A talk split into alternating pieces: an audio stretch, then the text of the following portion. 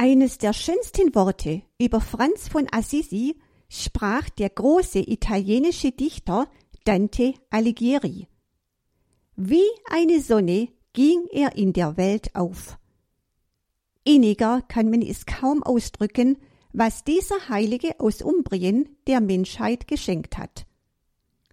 Hunderttausende strömen Jahr für Jahr in das mittelalterliche Städtchen Assisi um ein wenig von dieser Sonne zu spüren, die das Leben und Wirken des heiligen Franziskus umgab. Franziskus erblickt im Jahr 1181 das Licht der Welt. Er ist der Sohn des reichen Tuchhändlers Pietro Bernardone und der Französin Johanna Picard. Der Taufname von Franziskus ist Giovanni, zu Deutsch Johannes. Da seine Mutter Französin ist, wird er von Geburt an Francesco, das Französlein, genannt. Während seiner Jugendzeit ist Franziskus den weltlichen Genüssen keineswegs abgeneigt. Er ist ein lebenslustiger und fröhlicher Jugendlicher. Der Reichtum des Vaters ermöglicht ihm ein genussvolles Leben. Sein Ziel ist eine Karriere als Ritter. Im Alter von etwa 20 Jahren zieht er in den Krieg.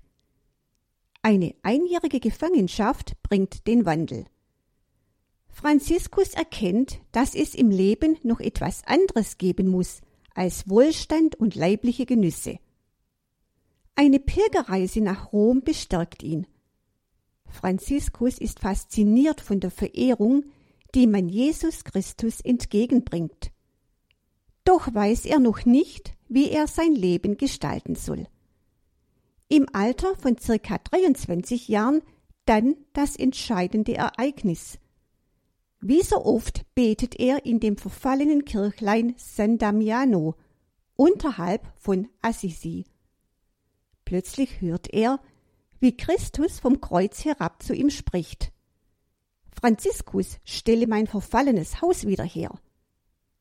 Diese Aufforderung nimmt er wörtlich. Er verkauft Tuchballen seines Vaters und übergibt den Erlös dem Pfarrer von San Damiano, damit er die Kapelle wieder herrichten kann. Franziskus Vater ist sehr wütend und fordert ihn auf, das Geld zurückzugeben oder er müsse auf sein Erbe verzichten.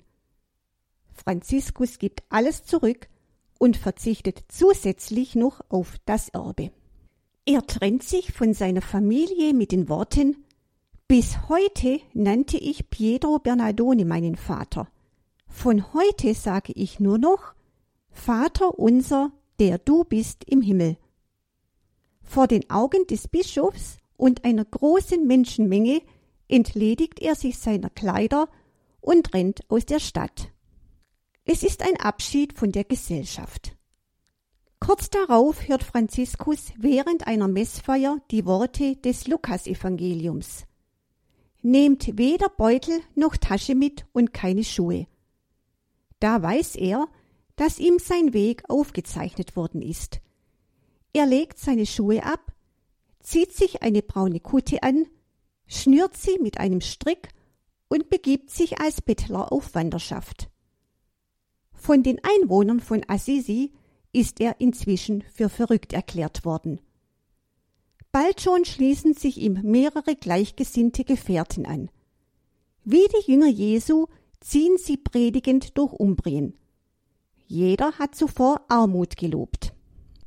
Im Jahr 1210 erhält Franziskus von Papst Innozenz III. die Bestätigung der ersten Franziskanerregel. Dies ist die Geburtsstunde des Franziskanerordens. Der Zustrom zu Franziskus kennt bald keine Grenzen mehr. Um auch Frauen den Zugang zur Gemeinschaft zu öffnen, gründet Clara von Assisi, eine Freundin und treue Gefährtin von Franziskus, den weiblichen Zweig der Franziskaner, den Clarissenorden. Der Bettelorden wächst und wächst. Von den Benediktinern bekommt Franziskus ein kleines Kirchlein mit einem Stückchen Land geschenkt.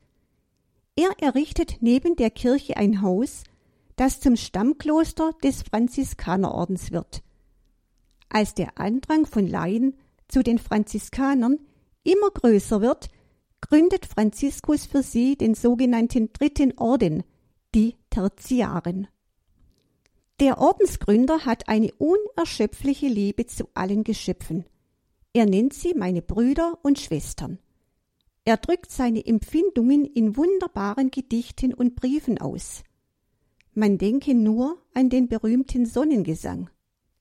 Bekannt ist die Vogelpredigt des Heiligen. Davon berichtet sein Biograf Thomas von Celano. Einmal kam Franziskus zu einem Ort, wo es viele Vögel verschiedener Art gab. Da sprach er zu ihnen Meine Brüder Vögel, gar sehr müsst ihr euren Schöpfer loben und ihn stets lieben. Er hat euch Gefieder zum Gewand, Fittiche zum Flug gegeben und alles, was ihr nötig habt. Vornehm macht euch Gott unter seinen Geschöpfen, und in der reinen Luft schuf er euch Wohnung. Ihr seht nicht und erntet nicht, und doch schützt und leitet er euch, ohne dass ihr euch um etwas kümmern braucht. Bei diesen Worten jubelten jene Vögel auf ihre Art und fingen an, die Hälse zu strecken, die Flügel auszubreiten die Schnäbel zu öffnen und auf ihn hinzublicken. Und so geschah es, dass er von jenem Tag an alle Lebewesen, alle Vögel und alle kriechenden Tiere sowie auch alle unbeseelten Geschöpfe eifrig ermahnte, ihren Schöpfer zu loben und zu lieben. Soweit der Bericht des Thomas von Celano. Franziskus Bescheiden und demütig wie er war, veränderte die Welt. Für sich selbst sieht er sein Leben lang nur ein Ziel. Er möchte Christus immer ähnlicher werden. Im Jahr 1224, am Tag des Festes Kreuzerhöhung, kommt er seinem Herrn näher als je zuvor. Er empfängt die Wundmale Jesu Christi, die Stigmata.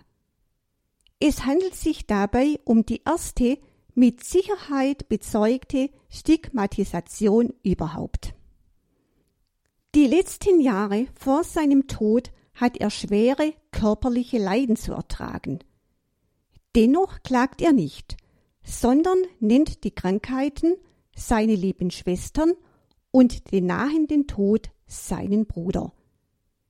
Am 3. Oktober 1226 schließt Franziskus für immer die Augen. Er wurde 45 Jahre alt.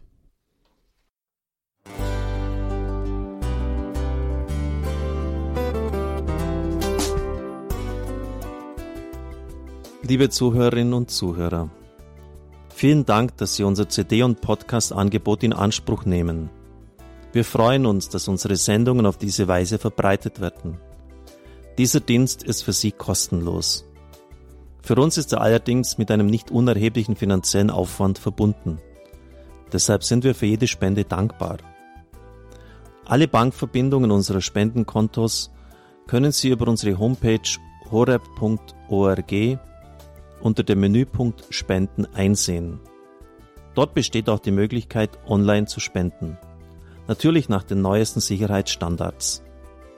Sie können diese Informationen auch bei unserem Hörerservice unter der Telefonnummer 08328 921 110 erfragen. Ich wiederhole die Rufnummer 08328 921 110.